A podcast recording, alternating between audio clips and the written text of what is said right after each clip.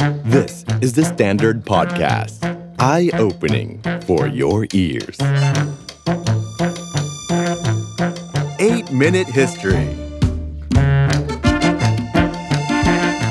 1971 ครับ คือปีที่มีความสำคัญต่อการทำความเข้าใจสัมพันธ์สามเศร้า ระหว่างจีน ไต้หวันกับสหรัฐอเมริกากันด้วยนะครับ เพราะว่าเป็นปีที่เฮนรี่คิสซิงเจอร์ รัฐมนตรีต่างประเทศต้องใช้คำว่าระดับตำนานของสหรัฐอเมริกานั้น เดินทางไปยังจีน ซึ่งถือได้ว่าเป็นการเดินทางเยือนจีนของเจ้าหน้าที่ระดับสูงมากของสหรัฐอเมริกา ครั้งแรกเลย นับตั้งแต่ที่จอร์จซีมาร์แชลอดีตรัฐมนตรีต่างประเทศของเขานั้น เดินทางไปเพื่อโน้มน้าวทั้งเหมาเจ๋อตุง แล้วก็เจียงไคเชกให้ฟอร์มรัฐบาลแห่งชาติ และล้มเหลวไป เหตุไหนที่ทำให้สหรัฐอเมริกา เริ่มต้นเข้าไปแง้มประตูแห่งความสัมพันธ์ กับสาธารณรัฐประชาชนจีน หรือว่าจีนแดงในครั้งนั้น ขอมองย้อนกลับไปนะครับว่าในทศวรรษที่ 50 แล้วก็ 60เนี่ยนะครับทางด้านของแต่ละประเทศก็ดูจะมีพันธกิจของตัวเขาเองสหรัฐอเมริกาก็เริ่มต้นในการขยายอำนาจภายใต้เรื่องของสงครามเย็นกันไปด้วย นอกเหนือไปจากนี้นะครับยังเข้าไปมีความเกี่ยวข้องกันกับสงครามนะครับในพื้นที่ขัดแย้งก็คือปาเลสไตน์อิสราเอลซึ่งส่วนหนึ่งของคู่สงครามก็คือสันนิบาตอาหรับกันด้วย ในขณะที่จีนเองอย่างที่ได้กล่าวไปแล้วในงวดที่แล้วนะครับทศวรรษที่ 50 และ 60 จีนนั้นใช้เวลาพอสมควรทีเดียวกับเรื่องของการพัฒนาประเทศ Great Leap Forward ต้าเย่จินรวมถึงเรื่องของหวนฮวาต้าเกอร์มิงหรือว่าการปฏิวัติวัฒนธรรมไต้หวันเองก็เคยเริ่มต้นพัฒนาประเทศทีละน้อย ภายใต้การปกครองรัฐบาลเผด็จการเจียงไคเชกกันด้วย แต่ว่าในปี 1971 ครับอาจจะมีการตั้งคำถามว่า อะไรหนอที่เป็นตัวจุดชนวนให้สหรัฐอเมริกานั้น หันมาทบทวนการรื้อฟื้นความสัมพันธ์กับสาธารณรัฐประชาชนจีน ถ้าเรามองเวทีเรื่องของสงครามเย็นนะครับเราจะพบแบบนี้ครับว่า ศัตรูหมายเลขหนึ่งเลยของสหรัฐอเมริกาในเวลานั้น คู่แข่งบารมี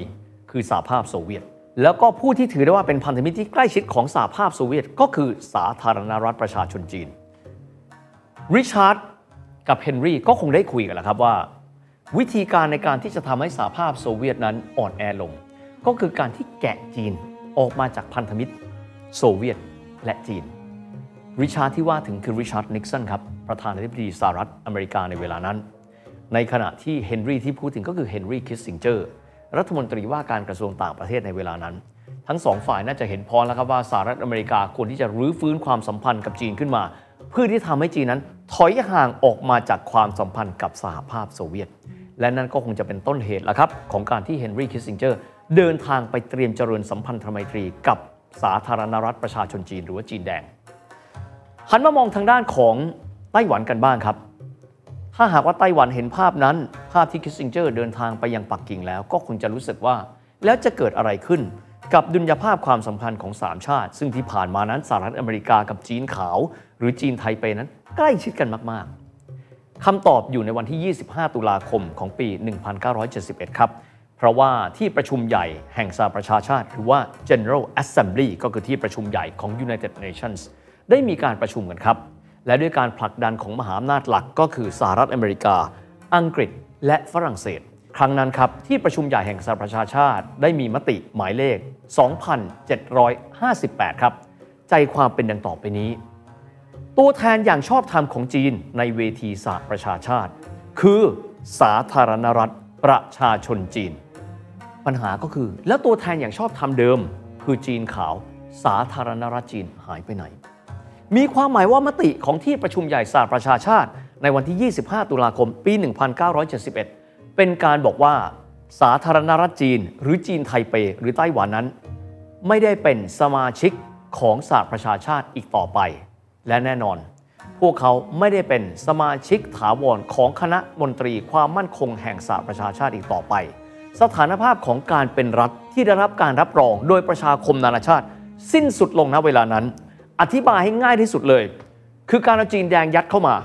และการเอาจีนขาวออกไป จากเดิมที่ไต้หวันครับ เคยมีสถานภาพเป็นรัฐ ได้รับการยอมรับจากประชาคมนานาชาติ ที่สุดแล้วพวกเขาไม่มีสถานภาพนั้นอีกต่อไปด้วยครับและยิ่งไปกว่านั้นครับ1ปีถัดมา 1972 ครับ ประธานาธิบดีริชาร์ดนิกสันเดินทางไปยังปักกิ่ง เจริญสัมพันธไมตรีกับจีน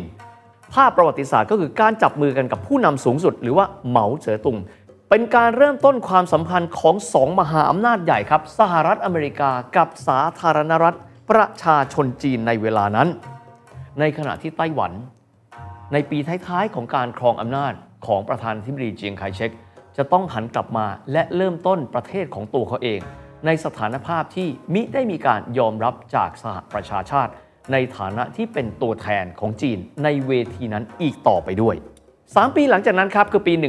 1975 ครับบิดาแห่งการก่อตั้งจีนไทเป หรือว่าไต้หวันนั้น ก็คือจอมพลเจียงไคเชกนั้น ถึงแก่อสัญญกรรม โดยเขาได้มีการวางตัวบุตรชายคนโตของเขาก็คือเจียงจิ้งกัวให้เป็นผู้นำคนต่อไปนะครับแต่ว่าในช่วงเวลานั้นเหมือนกับอาจจะมีความไม่พร้อม ดังนั้นจึงได้มีการส่งต่ออำนาจนะครับในช่วงเปลี่ยนผ่านตรงนี้ ให้กับประธานาธิบดีหยันเจียก้านเป็นเวลา 3 ปี 1975 ถึง 1978 ก่อนที่จะมอบอำนาจให้กับบุตรชายของตัวเอง ก็คือเจียงจิ้งกัวรับไม้ต่อ เป็นผู้บริหารไต้หวันต่อมาตั้งแต่ปี 1978 ถึง 1988 กันด้วยครับ เป็นเกร็ดเล็กเกร็ดน้อยกันหน่อยนะครับว่าเจียงจิ้งกัวคนนี้นะครับเป็นบุตรคนโตนะครับของเจียงไคเชกสำหรับตัวเขาไม่ใช่ลูกของมาดามซ่งเหมยหลิงนะครับเพราะว่าเขาเป็นลูกของภรรยาคนแรกของเจียงไคเชกซึ่ง สิ้นสุดสัมพันธ์กันไป ก่อนหน้าที่เจียงไคเชกนั้นจะมีภรรยาคนที่ 2 แล้วก็คนที่ 3 แล้ว แต่เขามีสถานภาพเป็นลูกบุญธรรมนะครับของซ่งเหมยหลิง ซึ่งเป็นอดีตสุภาพสตรีหมายเลขหนึ่งของสาธารณรัฐจีน หรือว่าไต้หวันมาเป็นเวลายาวนานกันด้วย ทีนี้หันไปมองกันบ้างนะครับว่าในช่วงเวลาที่เจียงจิ้งกัวนั้น เข้ามาสู่อำนาจคือปี 1975 ครับ ก็เริ่มต้นเกิดเหตุการณ์การเปลี่ยนแปลงครั้งใหญ่ในจีน เพราะว่าเหมาเจ๋อตุงนั้น ท่านก็ถึงแก่อสัญญกรรมในช่วงกรอบเวลาใกล้เคียงกันในช่วงนั้นนะครับดังนั้นจีนเองก็เลยผลัดแผ่นดิน จากเดิมครับเหมาเจ๋อตุงมาเป็นเติ้งเสี่ยวผิง ซึ่งกลับมามีอำนาจอีกครั้งหนึ่งกันด้วย ในช่วงเวลาของเติ้งเสี่ยวผิงนั้น ถือว่าเป็นช่วงเวลาที่จีนนั้น เริ่มต้นที่จะมีบทบาท และมีการขยายอิทธิพลของพวกเขาในเวทีการเมืองระหว่างประเทศมากกว่าเดิมครับ ในช่วงแรก ๆ ของการครองอำนาจเติ้งเสี่ยวผิงครับในปี 1982 นะครับก็คือ 4 ปีของการเข้าสู่อำนาจ จีนนั้นเริ่มต้นเบ่งกล้ามให้กับโลกได้ดู กุมภาพันธ์ของปีนั้นเติ้งเสี่ยวผิง เปิดศาลาประชาชน ต้อนรับนางมาร์กาเร็ตแทชเชอร์นายกรัฐมนตรีของอังกฤษนะครับที่เดินทางมาเจรจากับนายเจ้าจือหยางนายกรัฐมนตรีของจีนในเวลานั้น เรื่องสถานภาพของฮ่องกงนะครับง่าย ๆ เลยมาคุยเพื่อที่จะโน้มน้าวให้จีนนั้น ต่อสัญญาการเช่าพื้นที่ต่อมา เพราะว่าสัญญาการเช่านะครับในพื้นที่ New Territory ซึ่งเป็นพื้นที่ที่ใกล้กันกับเกาลูนและฮ่องกงนั้นเนี่ยจะกำลังจะหมดภายในเวลาอีก 15 ปี คือในปี 1997 ในเวลานั้นครับเติ้งเสี่ยวผิงนั้นก็ได้ให้โอกาสนางมาการ์เร็ตแทชเชอร์ในการพบก่อนที่มาการ์เร็ตแทชเชอร์จะลงไปเจรจาในระดับปฏิบัติการกับเจ้าจือหยางกันด้วย ในเวลานั้นต้องเข้าใจนะครับว่าเกาะฮ่องกงนั้นเป็นกรรมสิทธิ์ของสหราชอาณาจักรโดยสมบูรณ์ เพราะสหราชอาณาจักรนั้นได้พื้นที่เกาะฮ่องกง มาจากการชนะสงครามฝิ่นครั้งที่หนึ่งในขณะที่ทางเกาลูนเองก็ถือว่าเป็นพื้นที่นะครับกรรมสิทธิ์ของอังกฤษเช่นเดียวกัน จากการที่อังกฤษนั้นได้มีการชนะสงครามฝิ่นต่อมาในครั้งที่ 2 กันด้วย แต่พื้นที่ที่เป็นพื้นที่พิพาทครับก็คือพื้นที่สินซื่อเจี้ยหรือว่าพื้นที่ซันไซกาย New Territory ซึ่งติดกันกับพื้นที่เกาลูน พื้นที่นั้นเป็นพื้นที่ที่อังกฤษนั้นเช่าจากจีน 99 ปีนั่นเองนะครับ ในเวลานั้นนางมาร์กาเร็ตแทชเชอร์บอกแบบนี้ ขอเช่าพื้นที่นะครับเพิ่มเติมอีก 99 ปีต่อไปได้ไหม เรายินดีที่จะจ่ายเงินในค่าเช่าเนี่ยเพิ่มเติมขึ้นอีกหนึ่งเท่าตัวก็ได้ เติ้งเสี่ยวผิงปฏิเสธครับ แล้วก็พูดแสกหน้านางสิงเหล็กมาร์กาเร็ตแทชเชอร์ไปบอกว่า นอกเหนือไปจากที่ตนเอง และจีนนั้นจะไม่ต่อสัญญาในพื้นที่ New Territory ต่อไปอีก 99 ปี ไม่ว่าอังกฤษจะเสนอเงินมาเท่าไหร่ก็ตามแต่ แต่เขาเองยังต้องการที่จะได้พื้นที่เกาลูน และเกาะฮ่องกงซึ่งเป็นกรรมสิทธิ์ของจักรวรรดิ British British Empire มาเป็นเวลายาวนานกลับคืนสู่อ้อมอกจีนอีกด้วย ในเวลานั้นทั่วโลกรู้แล้วครับว่าพญามังกรตื่นแล้ว แสนยานุภาพไม่ธรรมดา ดังนั้นนางมาการ์เร็ตแทชเชอร์ จึงจำเป็นต้องยินยอม นอกเหนือไปจากที่จะไม่สามารถที่จะต่อสัญญาในพื้นที่ New Territory ยังจะต้องเสียทั้งเกาลูนและฮ่องกงไปด้วยครับ อาจจะถามว่าแล้วทำไมจะเก็บฮ่องกง แล้วก็เก็บเกาลูนเอาไว้ไม่ได้คำตอบเลยครับ พื้นที่ New Territory หรือว่าพื้นที่เพิ่มเติมต่อขยายไปในพื้นที่แผ่นดินของมณฑลกวางตงหรือว่ากวางตุ้งในเวลานั้น เป็นพื้นที่ที่เป็นหลังพิงของทั้งเกาลูนและฮ่องกงกันด้วย ดังนั้นนางสิงเหล็กต้องกลับปักกิ่งไปสู่ลอนดอนมือเปล่า และในครั้งนั้นก็ถือเป็นการเบ่งกล้ามนะครับของสาธารณรัฐประชาชนจีนในเวทีโลก เติ้งเสี่ยวผิงคงไม่ได้คิดแต่เพียงแค่การเตรียมตัวรับฮ่องกงนั้นกลับเข้ามาสู่อ้อมอก แต่หันไปนะครับเล็งไปที่ไต้หวันด้วย และเริ่มต้นมีข้อเสนอให้กับไต้หวันบอกว่า ท่านมาอยู่ร่วมกับเรา และใช้ระบบ 1 ประเทศ 2 ระบบเหมือนฮ่องกงไหม แน่นอนรัฐบาลไทเปปฏิเสธครับแต่ในกรอบเวลาดังกล่าว ความขัดแย้งยังไม่ตึงเครียดเท่ากับช่วงเวลาต่อมา อาจจะมีการตั้งคำถามนะครับว่าแล้วสหรัฐอเมริกาในช่วงกรอบเวลาดังกล่าว ก็คือปลายทศวรรษที่ 70 ต้น 80 เนี่ยทำไมพวกเขาไม่ได้มีการแสดงบทบาทในพื้นที่เอเชียคำตอบนะครับก็คือว่าในยุคของประธานาธิบดีจิมมี่คาร์เตอร์ในเวลานั้นนะครับณเวลานั้นกำลังสารวนอยู่ครับกับเรื่องของเหตุการณ์ความขัดแย้ง ความตึงเครียดในพื้นที่ตะวันออกกลางนะครับอิสราเอลปาเลสไตน์สันนิบาตอาหรับ จนกระทั่งถึงกรณีของการปฏิวัติในอิหร่านกันด้วย แล้วก็มีวิกฤตน้ำมันนะครับอยู่ 2 ครั้งด้วยกัน ในเวลานั้นก็ทำให้โฟกัสของสหรัฐอเมริกานั้น ยังไม่ใช่พื้นที่เอเชียกันด้วย ถัดมาเลยครับก็คือรัฐบาลของโรนัลด์เรแกนในเวลานั้นก็ต้องมาสางปัญหาเรื่องของเงินเฟ้อสูง รวมกับเรื่องของปัญหาของอิหร่าน ซึ่งเป็นประเทศผู้ส่งออกน้ำมันรายใหญ่ที่สุดเป็นอันดับที่ 2 ในเวลานั้นอีกด้วยครับสำหรับไต้หวันเองครับหลังจากการสิ้นสุดการอยู่ในอำนาจของ เจียงจิ้งกัวไปแล้ว ก็เป็นยุคของประธานาธิบดีคนที่ 4 ครับ มีชื่อว่าหลี่เติ้งหุยสำหรับท่านนี้อยากให้โฟกัสให้ดีนะครับ ท่านอยู่ในตำแหน่งมาเป็นเวลาทั้งหมด 12 ปี 1988 จนกระทั่งถึงปี 2000 ด้วยกัน โดยที่ท่านมีฉายาว่า Mr. Democracy เพราะว่าเป็นคนที่มีการเปลี่ยนแปลงระบบการเมืองไต้หวัน จากเดิมครับในยุคของเจียงจิ้งกัวนั้น ถือว่าเป็นยุคนะครับเผด็จการ ที่ได้ค่อยๆ เริ่มต้น มีการอนุญาตให้ประชาชน แล้วก็สื่อมวลชนนั้นมีสิทธิเสรีภาพมากขึ้น ประธานาธิบดีคนถัดมาก็คือหลี่เติ้งหุยเองนะครับก็ได้เริ่มต้นในการที่จะเปิดโอกาสให้มีการตั้งพรรคใหม่ขึ้นด้วย นอกเหนือไปจากนี้ยังได้มีการเปลี่ยนแปลงรัฐธรรมนูญ ในการแก้ไขว่าประธานาธิบดีนั้น จะต้องมาจากการเลือกตั้งโดยตรง แทนที่จะเป็นการเลือกตั้งทางอ้อมกันด้วยครับ ลีเติ้งฮุยจริง ๆ แล้วเนี่ยนะครับเขาถือได้ว่าเป็นสมาชิกพรรคเดิมก็คือพรรคก๊กมินตั๋งเนี่ยแหละครับที่เรียกกันว่าเป็นปีกซ้าย หรือว่าปีกที่เขาเรียกว่าต่างไหวคือพวกนอกคอกนะครับซึ่งตัวเขาเองจริง ๆ แล้วก็ไม่ค่อยได้รับการสนับสนุนจากปีกเดิมนะครับของ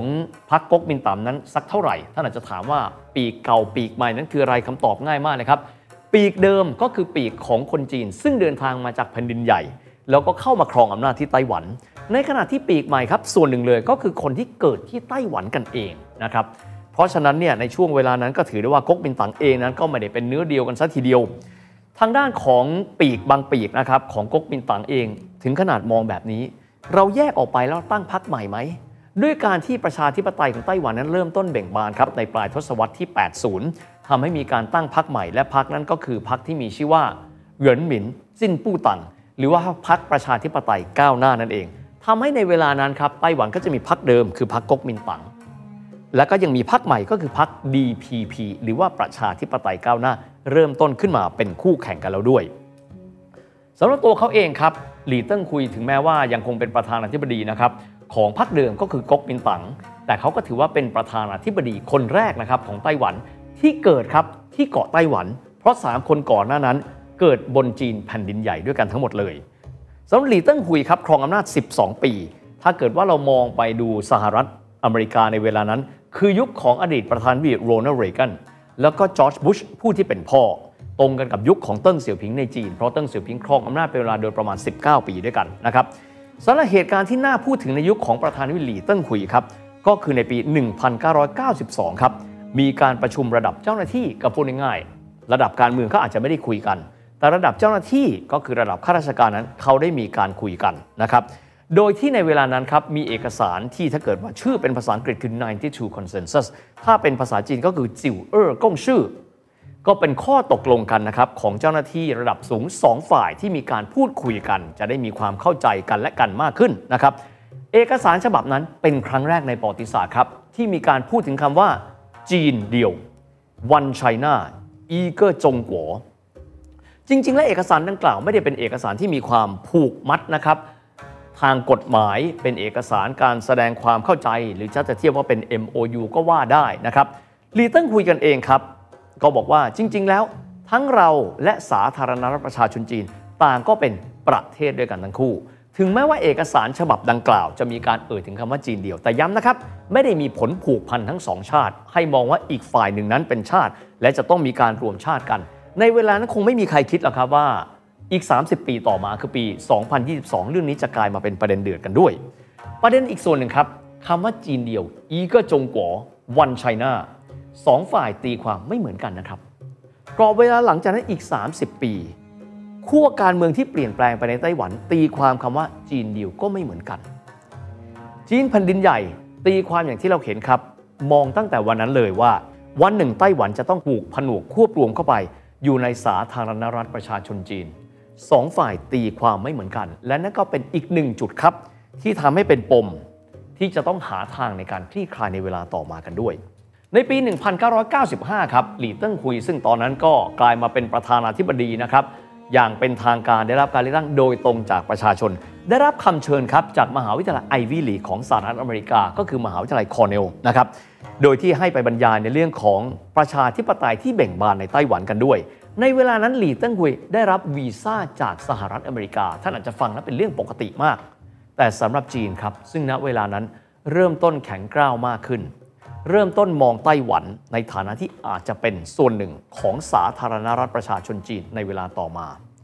แสดงท่าทีไม่พอใจกับการที่รัฐบาลสหรัฐอเมริกานั้น จะให้วีซ่ากับหลี่เติ้งหุยในการเดินทางไปสหรัฐอเมริกาในครั้งนั้นด้วย ซึ่งในครั้งนั้นครับก็เลยเกิดความตึงเครียดในทางช่องแคบอีกครั้งหนึ่งกันด้วย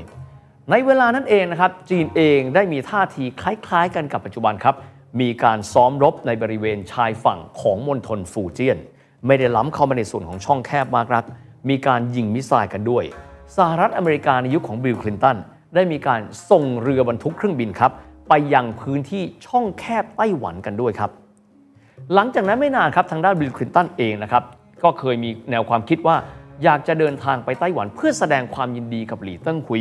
ในฐานะที่เป็นประธานาธิบดีที่ได้รับการเลือกตั้งโดยตรงจากประชาชน แต่ที่สุดแล้วก็ถูกทัดทานกันนะครับ โดยเจ้าหน้าที่ระดับสูงของทำเนียบขาว จนที่สุดแล้วบิลคลินตันก็ไม่ได้เดินทางไปไต้หวัน แต่หลังจากนั้นนะครับการเมืองไต้หวันมีมิติที่มีความซับซ้อนมากขึ้น มีการแข่งขันระหว่างสองพรรคใหญ่ครับก็คือทางด้านของพรรคก๊กมินตั๋งกับพรรคประชาธิปไตยก้าวหน้า หรือว่าหมินสูจิ้นปู้ตังซึ่งในเวลานั้นการตีความนะครับเรื่องของข้อตกลง 1992 พลิกไปพลิกมา ความสัมพันธ์ของทั้งสองประเทศ ก็เลยเปลี่ยนแปลงไปเปลี่ยนแปลงมาบรรยากาศไม่เหมือนกัน จนกระทั่งนำมาสู่ความตึงเครียดที่เราเห็นในวันนี้ ส่วนการเดินก้าวหน้าจากวันนั้นยุคของหลี่เติ้งคุย มาในยุคต่อมาเฉินสุยเปลี่ยน มาอิงจิ๋วให้อิงหวนจะเป็นอย่างไรมาติดตามในตอนหน้าครับ The Standard Podcast. Eye opening for your ears.